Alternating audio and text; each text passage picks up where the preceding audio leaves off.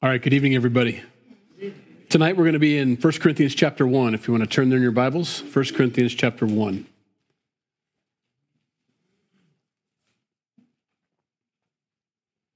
While you're turning there, we'll pray and begin. Lord, we thank you for the opportunity to take tonight, set it aside for you, um, to let our kids uh, be immersed in your word and loved on, and, and for ourselves, Lord, to take this time to be refreshed. We know that times of refreshing come from your presence. There's no better place to be than in your word. It's the it's the spiritual food we need. It's what we eat. It's what we have to have to sustain ourselves. And so, Lord, we thank you for it. And we pray that you'd feed us tonight. We pray your Holy Spirit would be our teacher and guide. Um, we, we know your love. We, we, uh, we know what you've said you've done for us. But tonight we want to draw closer to you. We've, we've taken this hour or so and um, dedicated it to you. Lord, help us to stay focused on you throughout. In Jesus' name, amen. As we went through the book of Acts and we saw Paul uh, get saved and begin to just be radically transformed for the Lord, his service was unparalleled um, because he knew. And I think that's what encourages people to serve God when they know how much he, Christ has done for them. Um, you can motivate people through incentives, through attaboys and kudos and encouragement and, and all these things. And, and, uh, but that's, that doesn't last long. It only lasts until the next down. And then you got to slap them on the back again and encourage them again and keep going because they're relying on that praise from men. But Paul never relied on that. His praise came from God.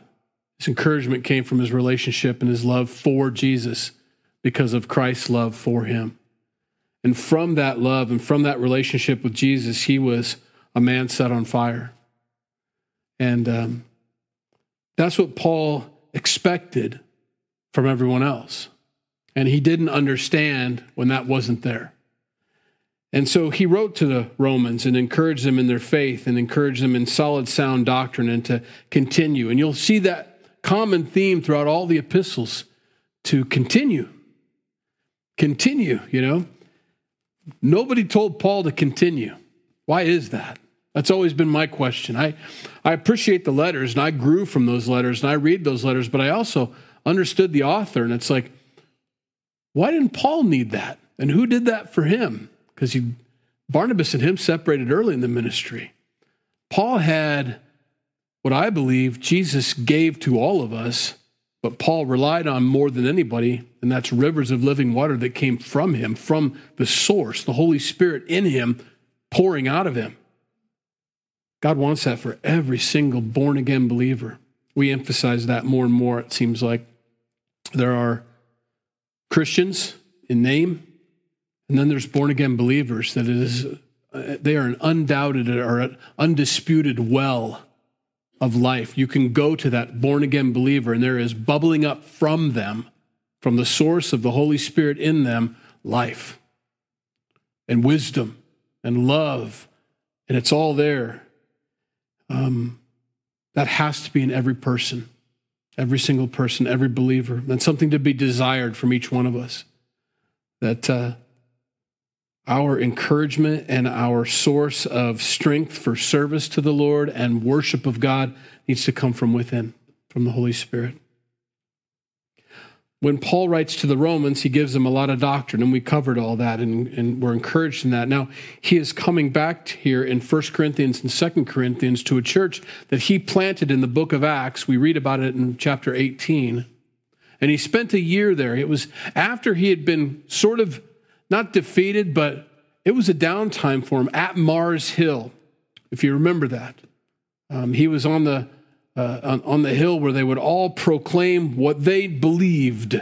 Everybody had a podium, everybody could share what they believed. And Paul took that opportunity as he looked around and saw the idolatry at this place he says, I need to share Christ. And so he's, I'm here to tell you about the unknown God. And he went on and on and on and never quite got to the name of Jesus. And they said, oh, We'll hear you again tomorrow because he mentioned the resurrection. They didn't want to listen anymore.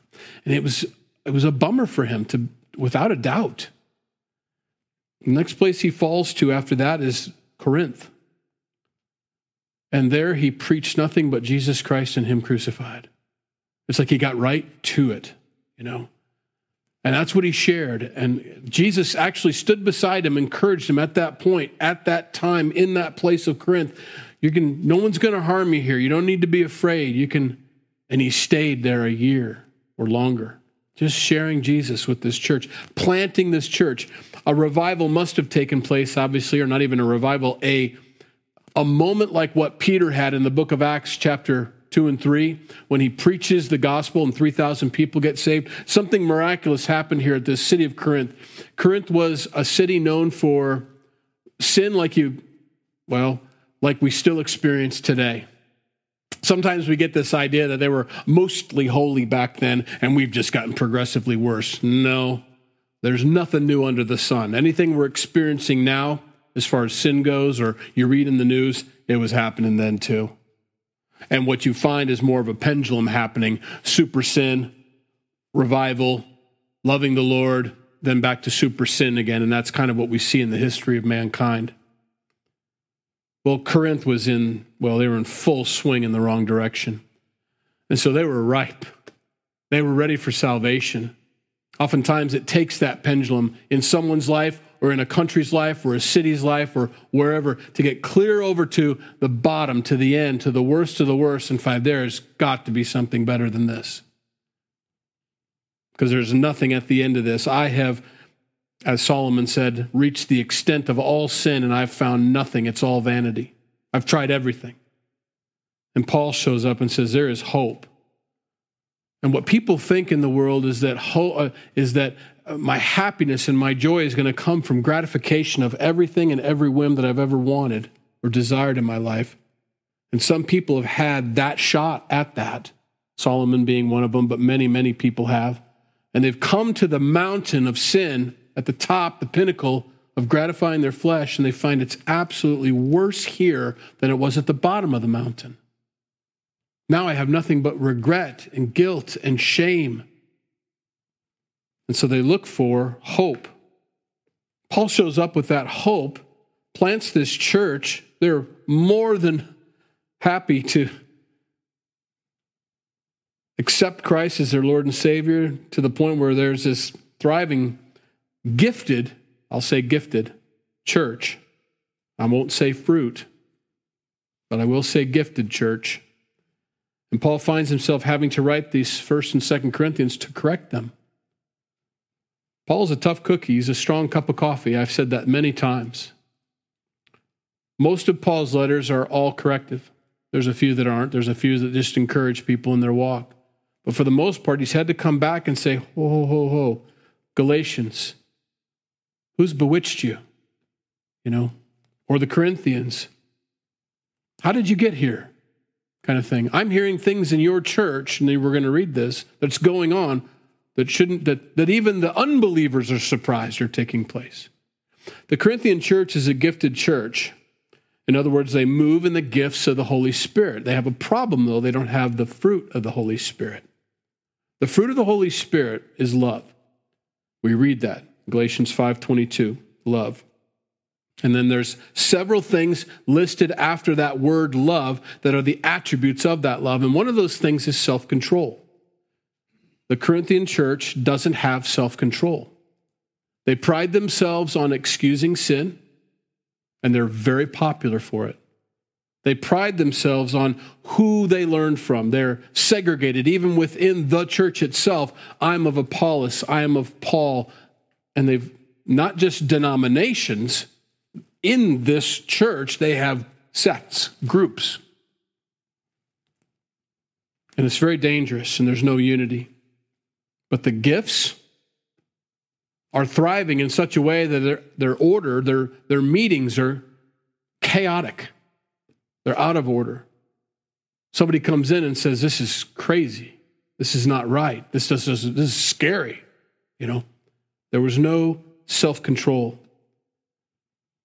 So as I studied for this and I got prepared for this because I like I like this letter and I don't I love it. I love God's word. Don't mis- don't misunderstand me, but it's a it's a tough letter to, to read because it is corrective, and, and and we get tired of that sometimes. But And we can. I understand that. Want encouragement. This is encouragement. This is Paul, as a spiritual father to this church, the best way he can encourage this church. Just like you would come to your unbelieving brother or sister or friend or relative or whoever it may be and try to explain to them why they need Christ, the bad news comes so that the good news can be accepted. You know? The Corinthian church believes they're living a spirit filled life, but they're lacking and they're not living a spirit filled life. They're living a gifted life, but they're taking pride in those gifts and they're inside their spiritual walk with Jesus is deficient, it's anemic. And so Paul comes along because he doesn't want them to just have gifts, he wants them to have fruit. That's all God's looking for. Every parable we read, he's looking to the tree to see if it has fruit, not branches not leaves, not size, not roots, even. Does it have fruit? I'm looking for fruit. And the Corinthian church is sorely lacking in the fruit of the Holy Spirit, which is love, gentleness, patience, long suffering, kindness, self control. They're lacking. So Paul writes this letter in verse 1 Paul, called an apostle of Jesus Christ through the will of God and Sosthenes, our brother. To the church of God, which is at Corinth, to those who are sanctified in Christ Jesus, called saints, with all who in every place call on the name of Jesus Christ our Lord, both theirs and ours. Grace to you and peace from God our Father and the Lord Jesus Christ. You can mark in your Bible how many times he says the name Jesus Christ, or Christ Jesus, or Jesus, or mentions God. Because the church in Corinth has forgotten where it all came from and how it all started. He begins with who he is. I'm an apostle, not by my will, he says, but by God's will. I didn't ask for this. God called me to this. Believe me, if you read Paul's transformation and road to Damascus, he did not ask for this. It was thrust upon him. If there was ever a call thrust upon somebody, this was it. Paul, I've got a job for you. You're going to minister to the Gentiles, and you're going to be blind for a while to start. There was no asking, he put it upon him. Paul says, I was called to be an apostle by Jesus Christ through the will of God, not through my own will. Most of the men of God who were ever called to serve God in any meaningful way, or not meaningful, but well, published way, all were a little leery of the call, all a little skeptical about their abilities or whatever, and God would encourage them in these things, saying, It's not you, it's me, basically. That's the short version. But it will be me working through you. All I need is the empty vessel. Would you please accept this calling? And it wasn't so much of an ask. Moses tried to wriggle his way out of it several different ways. And finally says, Fine, I'll give you Aaron, but you're going. You're going to go. All right. And he goes. They were reluctant, but they were called and challenged. And the Corinthian church at this point has rejected their spiritual father, Paul, and has accepted other people that have come in. And these other ministers are beating them and are using them and are fleecing them Fleecing means they take the sheep for what they're worth, take off the value, and throw them back out again. That's what fleecing the sheep means. And Paul is brokenhearted because as a father, nobody wants to see that. As a, as a dad of three young ladies, you look for the man and you hope for the man that's going to love them like you love them, that cares for them like you care for them, that sees them as special as you see them. You know, that's what you want. And if you've ever been or experienced anything other than that, a boyfriend maybe that slipped into their life that treats them other than the way they should be treated, as a father, your blood boils. It's like, whoa, you know, wait a minute. Now, I only say that, not that I've experienced that through the men that have come into my daughter's lives, that hasn't happened. They're exceptional. I've been that guy, though. I've been the guy before I was saved in girls' lives that was not looking for their best interest, that did not love them like their fathers loved them. And unfortunately, the parents weren't paying attention like they should be. I was the wolf. That's where I'm coming from on this. Paul, as a father, sees this church as his children and sees these men coming in, ministering to them, and it's wrong and it makes his blood boil. And what bothers him the most is that these children invite these men into their lives, bring them in, think that's what they need, are looking out for their best interests, and it Paul's not going to stand for it. So he writes this. I was called an apostle by Jesus Christ, not by my will, but God's will. And I'm writing to you because you're the church of God that's at Corinth. There's other people. There are the Bible calls it the church worldwide, but it also specifies churches. There are separate churches, but there's the church worldwide. So it's not wrong to use either of those terms. Well, there's only one church. Of course there is. But Calvary Chapel is a church. Lower Street Baptist is a church. There are churches all over the world, Africa and so on. We're a part of the worldwide church, but we are churches individually. And so Paul is writing to this church in Corinth. This letter is for you, but not only for you, not only for the ones that are set apart for Christ Jesus and called saints, but all who in every place call in the name of the Lord Jesus Christ. That's us. This church is for Calvary Chapel, or this letter is for Calvary Chapel, Maryville. It's for us. And it's for every other church in town also. For us to read and take to our heart. Sometimes when we read these things, and I'm guilty of it, is you compare or you think, oh boy, you know, I hope they read this and get it. I hope that person understands that. Oh, I hope people, I hope so and so is taking notes. Ooh, I need to send this to somebody. I need to get this to. No, it's for us. It's for me. And so it's for every Christian that's ever called upon Jesus. This book is for them. And so I take it to heart myself. I watch it, I read it.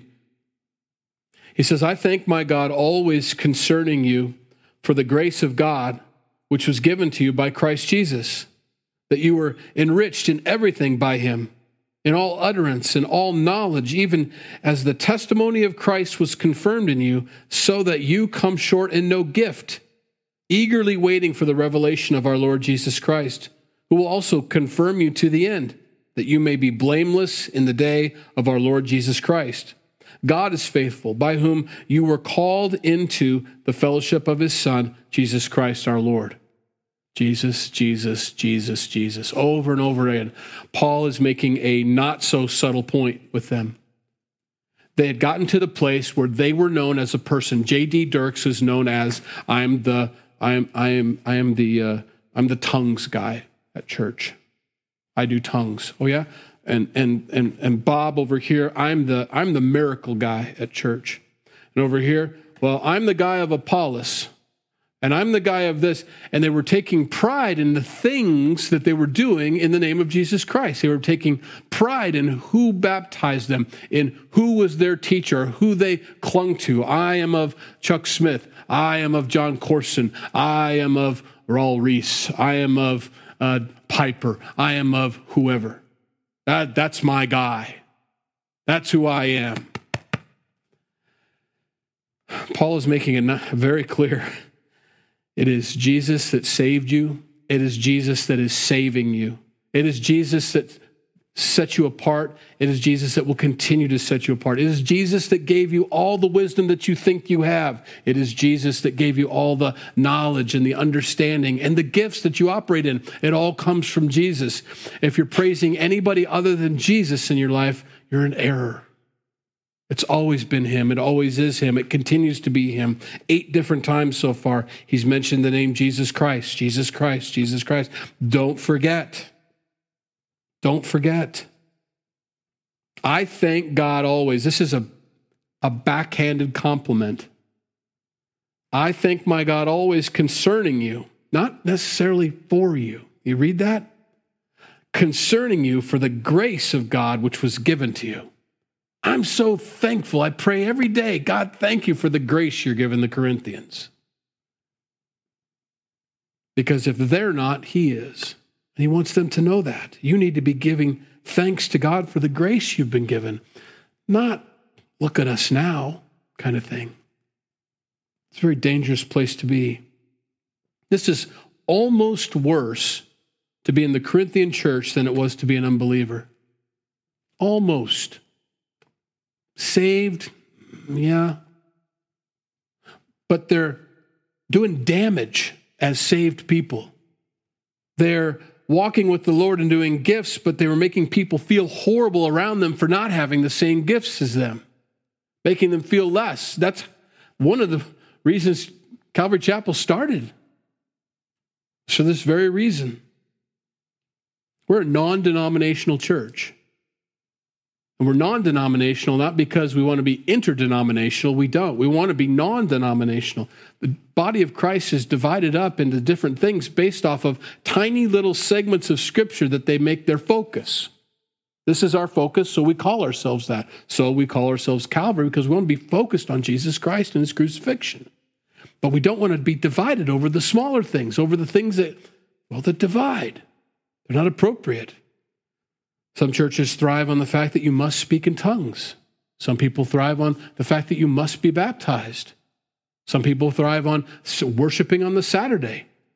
And everybody calls themselves by those things. If you want to know much about a church, look at their title. I grew up in the Lutheran church. You don't think much of it until you realize, oh, because they're of Martin Luther. I am of Apollos. I am of Cephas. I am of Paul. Oh. Don't want to hurt feelings, but I'm at the Baptist church. Why do they call themselves that? Because it's about baptism. It's the thing. It's the thing. Is there anything wrong with baptism? Well, we're going to read here in a minute. A little.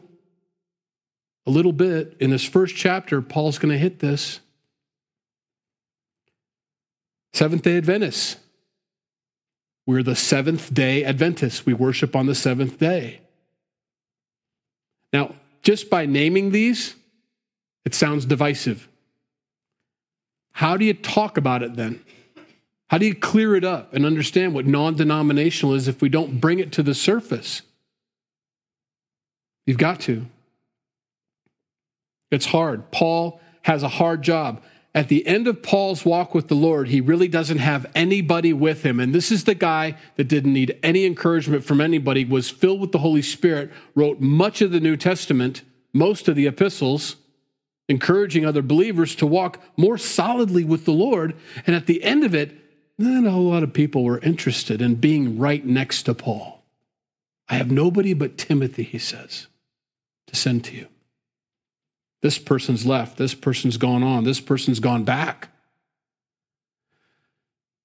The walk with Jesus, the walk in the Holy Spirit, is a very, um, it's a, it's a military walk. It is a sports reference walk. If you're going to use sports, Paul uses all these things to encourage us. You are enlisting. You are a competitor. Um, there takes it takes discipline. You need to walk with the Lord because there will be um, a chorus of voices to your right and to your left telling you, get off the path, get off the path, get off the path. Come this way. It's easier. Come this way. We're not so. I got to focus. Paul stayed focused. And he wrote some pretty rough letters. I had a guy a long time ago that I let him teach. I took let him take over the Wednesday Bible study for an entire summer.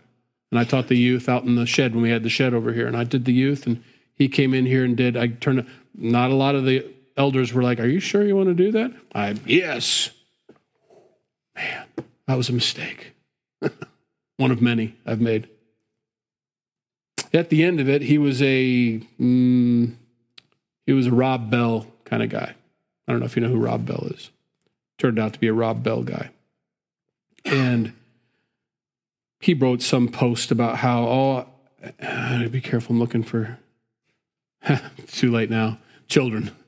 Anyway, there was a post on one of the social media things, and he had been gone from the church a long time and had been bad mouthing us for a long time. And I was like, eh, it's fine. You don't have to love us. I don't care. Um, but he was a believer, I thought, and he wrote something as a believer that I said, you can't, that can't stand because my son, JC, read it. He says, Oh, there's so and so. Look at his post. And I read the post. I'm like, was standing there, well, with alcohol in his hand, fine whatever. Not going to be hung up about that. Everybody can do their own thing, whatever you want to do. Fine.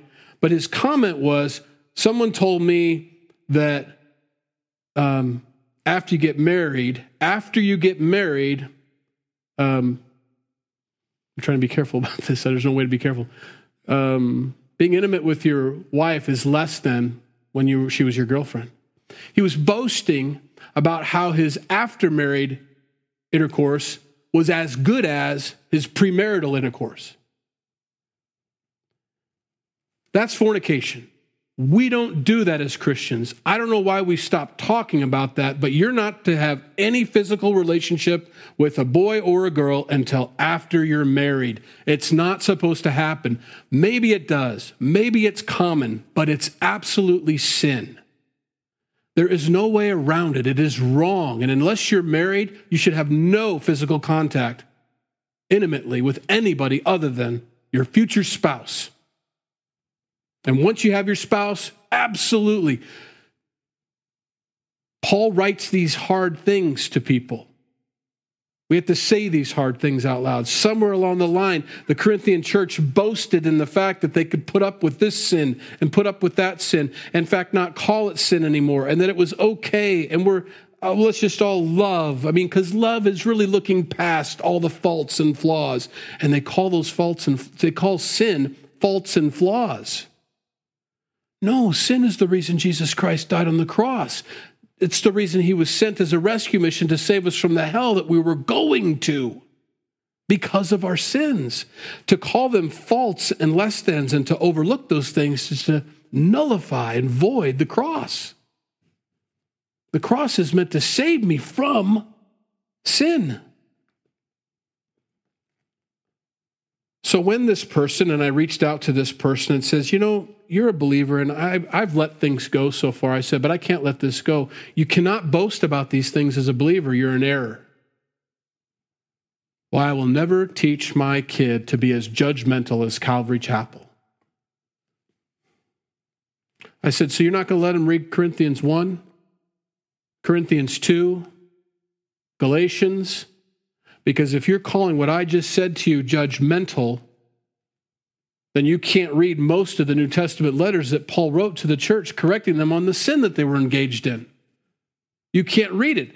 Paul's the most judgmental guy. According to that definition of judgment, Paul is the most judgmental guy that's ever lived.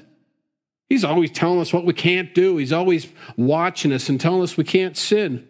Well, yeah, he's supposed to. And so are we. But it is not popular. And it is not easy to do. And you know what? There are some days when it's just easier to say, you know what? Have it your way.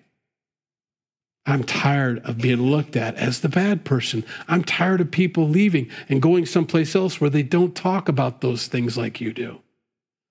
Then go. It's hard.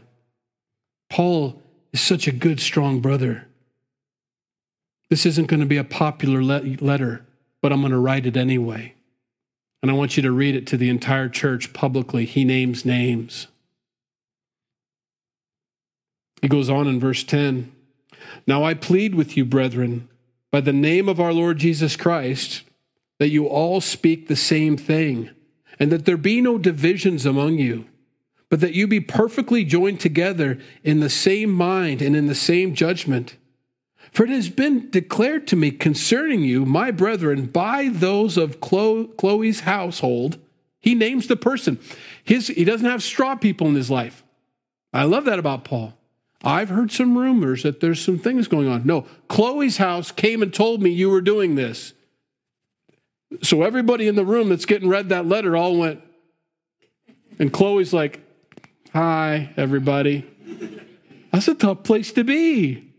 Or Chloe's in the back going, I'm, yeah, you know, I'm telling. I'm telling Paul. I told dad of Chloe's household that there are contentions among you. There's infighting, there's cliques, there's subtle conversations in this room and conversations in this room and things happening and boiling underneath the surface. Now I say this that each of you says, I am of Paul. He puts himself in there. He doesn't want them to all be of Paul. He's not egotistical. He's not saying, I wish you guys would all remember that I'm the guy, I'm the guy that did it. He's not saying that. He's saying, no, no, you should. You're, Paul made disciples of Jesus. Now go follow Jesus. Apollos made disciples of Jesus. Now go follow Jesus. That's what every good apostle does. That's what every good pastor does. That's what every good Christian does is teaches people to go follow Jesus and not worry about whether they're still calling them or not for advice. How come you don't call me anymore? I thought I was your spiritual mother. I thought I was your spiritual father. No, I'm following Jesus. He's given it to me directly now. No. What do you mean, oh? It's exactly what we're striving for. My kids are like, I hope one day. Now, do you need any spiritual advice? No, Dad, I read my Bible. Oh. No, I have the Holy Spirit. No, I have my own walk. No, I was convicted all on my own. I didn't need you to look at me like that, you know. Oh, I don't get to look at you like that anymore.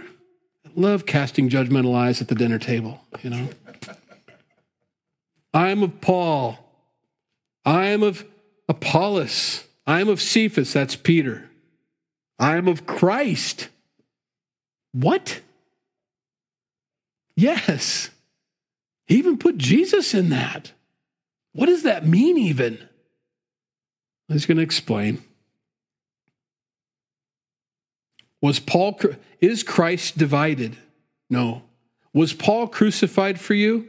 No. These are rhetorical questions. Paul loves rhetorical questions. The answer is no. Or were you baptized in the name of Paul? And then he goes on to talk about baptism a little bit. And I want us to pay attention to this. This isn't to be divisive, this is to help us to understand the gospel.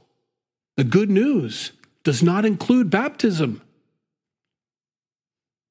The gospel of Jesus Christ does not include baptism. Baptism is our first act of obedience for being Christians. But you become a Christian first, then you're baptized. But being a Christian or becoming a Christian has nothing to do with the water, the baptism. Never has. Neither is christening. You cannot christen a baby into the kingdom of God. It's not biblical. I know that's hard to hear because we've grown up with that in traditions. I was christened. They put me in this big long white dress as a boy.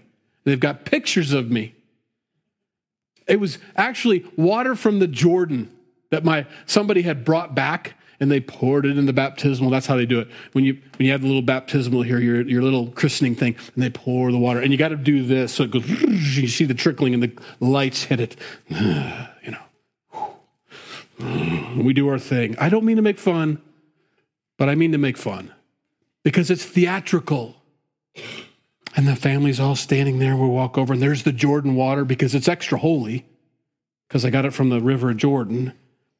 And they and they do this, and I'm screaming and crying just like I do still to this day. You know, yeah, you know, wonderful. He's a Christian now.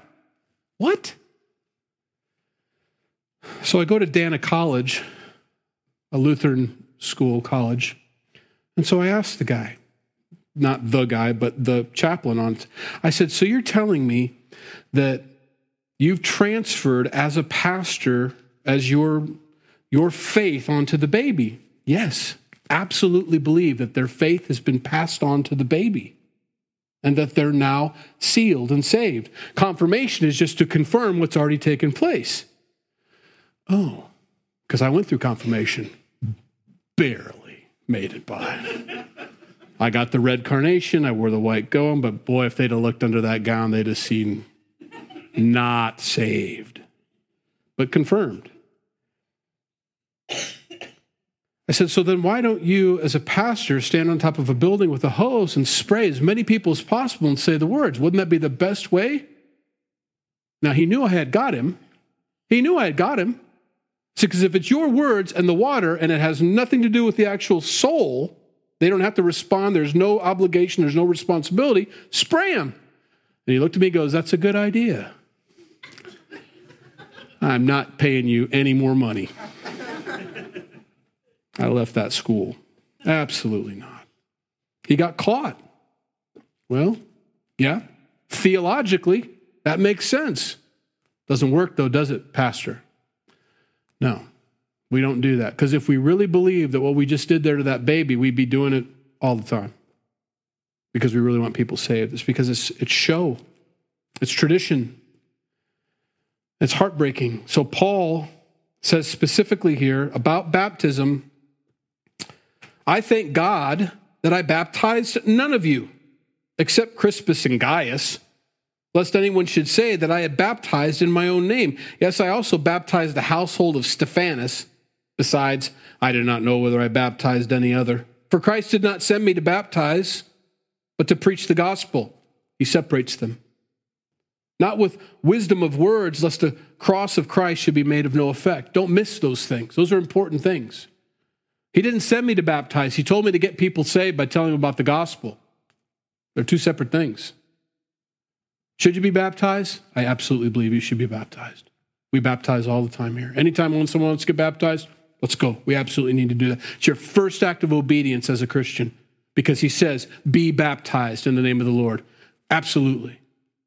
After you've made repentance a part of your life and after you've accepted the forgiveness of Jesus Christ. And at that point, you're saved. Think about it. Billy Graham's Crusades, it's Baptist, right? All these people come flooding up the aisles to get saved, right? And they all pray together and they get Bibles and there's follow up and their names are taken and all these things. If they got in a car wreck on the way home, would they still go to heaven? They haven't been baptized yet. None of them have had water baptism at the Baptist thing. Of course they're saved. Everybody knows it. Then why make it the issue? Why divide over it? It's so important. Keep it simple. The gospel is very simple. Christ did not send me to baptize, but to preach the gospel, not with wisdom of words, lest the cross of Christ should be made of no effect. Now, that can probably be translated now, and someone will watch this online and say, Calvary Chapel doesn't believe in baptism. I knew they were a cult. No, we absolutely believe in baptism. If you're watching online, we love to be baptized. We immerse all the way underwater, whether you like it or not. We go all the way underwater. We do the whole thing because we believe that's important and that's what we need to do, and that's what Christ commands us to do. But that's from salvation, not for it. That's the difference. It's okay.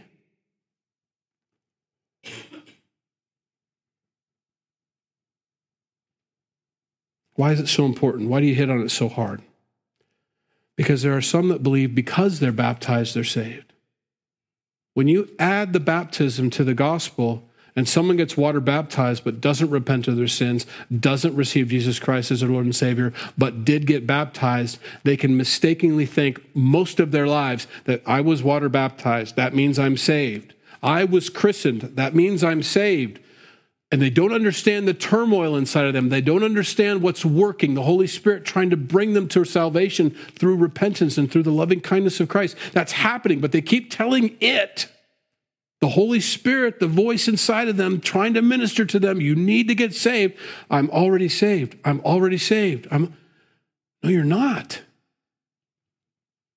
Baptism can be dangerous if it's used that way or understood that way. Paul is awfully flippant about it if it's vital, if it's essential for salvation. It can't be. Because Paul's, I don't know who I baptized, I don't even remember. You'd think it'd be pretty important if it meant salvation. It doesn't. It's from it, not for it. Verse 18.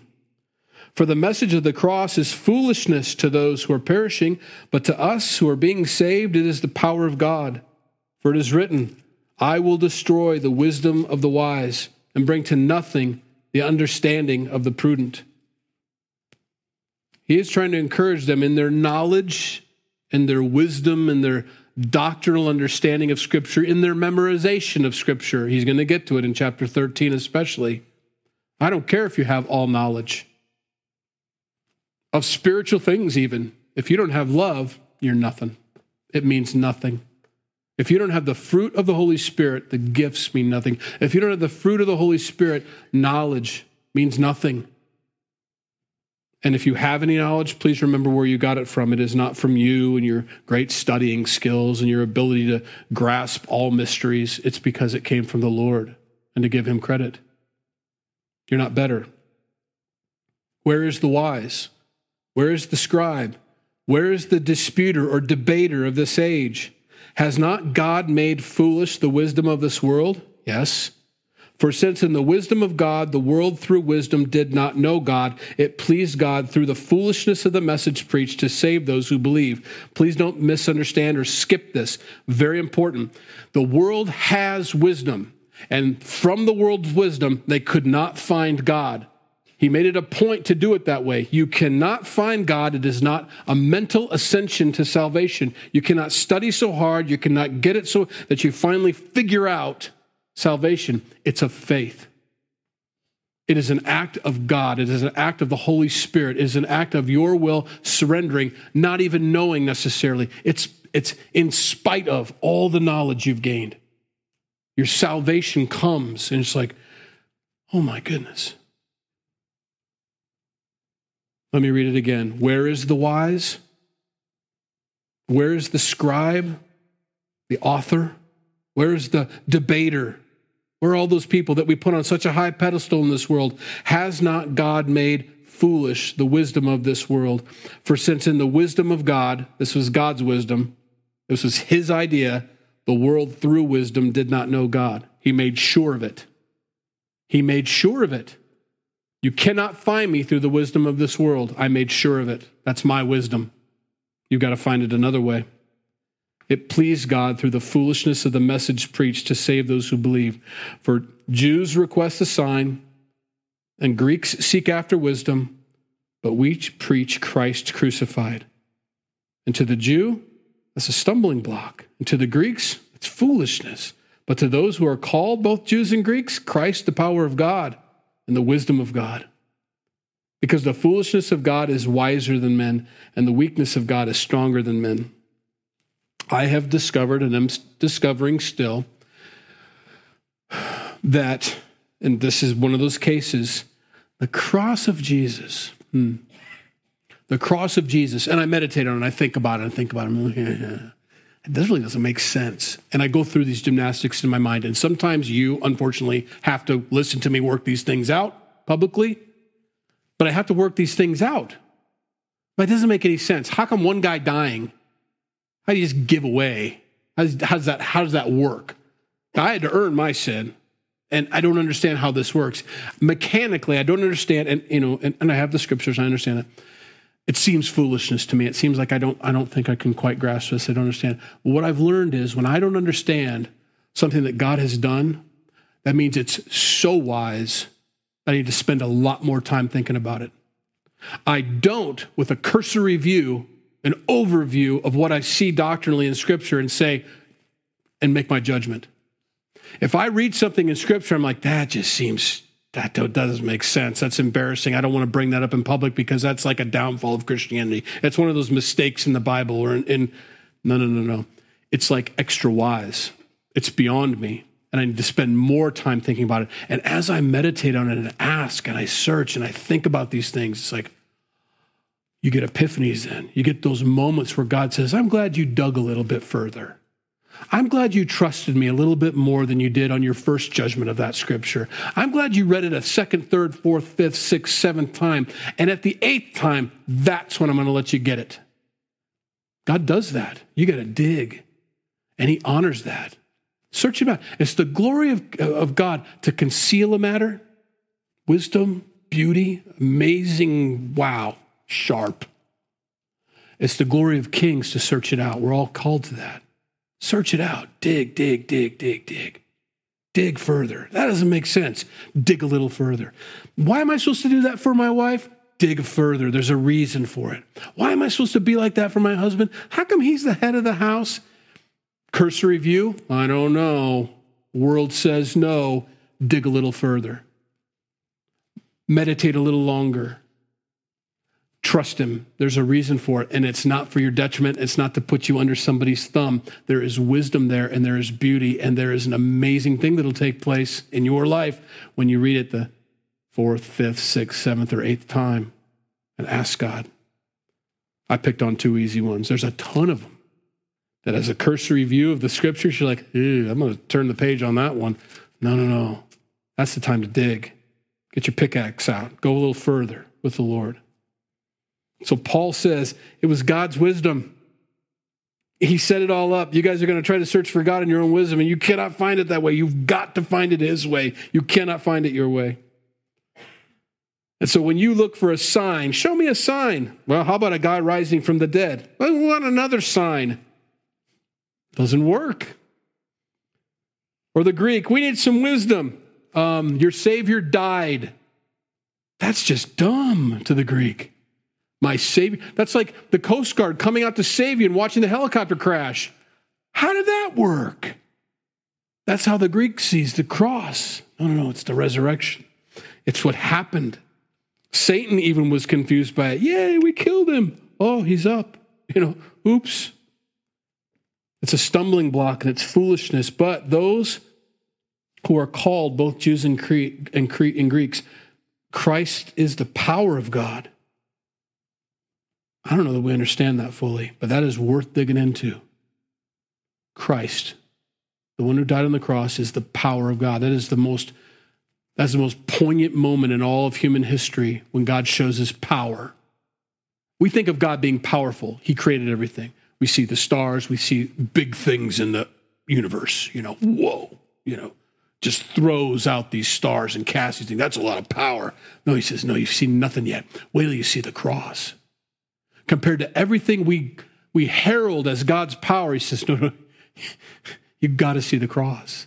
And we look at it and we say that in the cross, it's the three nails, yeah. And you go through it in your mind. How is that the power of God? Search it out.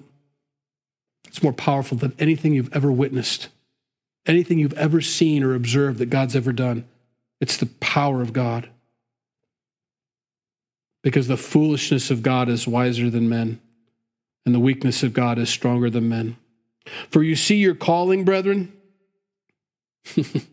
Those at Corinth who boast in their Apollos, Paul, Cephas, I'm of Jesus only. I don't follow any man. I just find Jesus on my boat. That's where that Jesus comment came from. I don't need to go to any church. I'm above it. No, you're not. You see your calling, brethren, this beautiful calling. Not many wise according to the flesh, not many mighty, not many noble. That is an insult to them. It shouldn't be. But anybody that prides themselves on their intellect, on their wisdom, on their ability, on their nobility, on all these things, he just said, no, no, no, no, no. He doesn't call those people. The reason you're saved is because you're in a perfect example of how you can show Christ and glorify Christ because you're not that smart, because you're not that noble, because you're not that great. Hmm. Positive, encouraging Calvary tonight. It is truth. It's beautiful because what Paul is trying to bring in this letter is in their pride, in their arrogance, they've made themselves useless to Christ. They're not effective. They're not an effective church.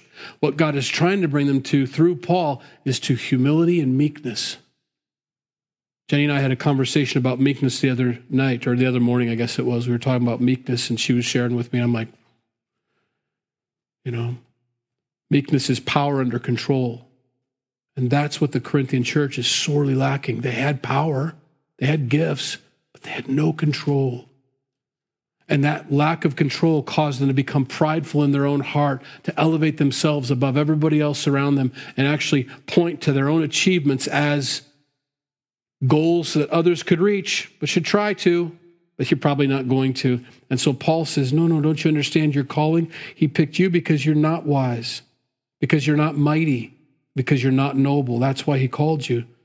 But God has chosen the foolish things of the world to put to shame the wise, and God has chosen the weak things of the world to put to shame the things which are mighty, and the base things of the world, and the things which are despised, God has chosen, and the things which are not, to bring to nothing the things that are, that no flesh should glory in his presence. No flesh, not a single human being should glory. You're lucky to have me, God. Did a funeral for Kathy Wright. Probably won't mention her many more times than this, but it's fresh in my mind. She's why we came to Maryville, Missouri to start a church. She is. She had a background that was rough. From almost day one, month five or six, she showed up as a broken woman who had lived a life and had a lot of history and knew it. And she spent the rest of her life with Jesus Christ in a state of gratitude. She knew who she was and she knew what he had done for her. And many people missed it. Many people didn't understand or didn't. We didn't come for the healthy, we came for the sick. We came for people that, you know, could not glory in themselves and didn't and don't. Paul says, Corinthians, please don't forget that. I'm not trying to make you feel bad. I'm trying to look, make Christ look good. And you're supposed to too. You're supposed to bring glory to God. God has chosen the foolish things. And if you're chosen, I'm chosen child of God, you know what you're saying about yourself then. That's a good thing. It brings humility, it brings meekness. It helps you to understand you're careful with the speck in your brother's eye. You're careful in a whole lot of areas of ministry because you always remember who you are and what Christ has done for you. And you're able to carefully minister to somebody who you truly believe in your heart is better than you and that you can help them. I'm just so thankful God's letting me help you. You're not privileged to be in my life. I'm privileged to be able to be a servant of God in this moment in your life. So important. He's chosen the base things, that no flesh should glory in his presence, but of him you are in Christ Jesus, who became for us wisdom from God and righteousness and sanctification and redemption, that as it is written, he who glories, let him glory in the Lord. Always, always, always. Always glory in the Lord. That's where we close tonight. Lord, we thank you for your word. We thank you for Paul's, what a tough letter to write. And it doesn't get much easier after this. But he knew he had to write it because he so wanted these believers, and you so wanted these believers to have the fullness of Christ in their life. Not just the name, not just a badge of honor, but actually have in their heart the fullness that you offer us. Your son Jesus came to serve he set down his glory. He never had a home, he stayed in other people's houses. He always relied on your Holy Spirit. He always was refreshed by being in your presence. He lived the life that we're to live. And thank you for him and his example. Help us to be like that, unified. We all believe in Jesus. We all love you, Lord, that we are saved by grace, and we accept that, Lord. Help us now to serve in that capacity also. Although it may sound discouraging, it's encouraging us. Help us to be those wells of life because we know who we are and we don't have any great wisdom to share, but we do have you. And we will be bold for you and we will open our mouths for you because we don't care about our reputation. We don't care how we're received. We don't care what we'll look like if we say these things. We only want to share the truth and love to bring you glory. And then we'll be an effective church. We'll be an effective Christian believer in you.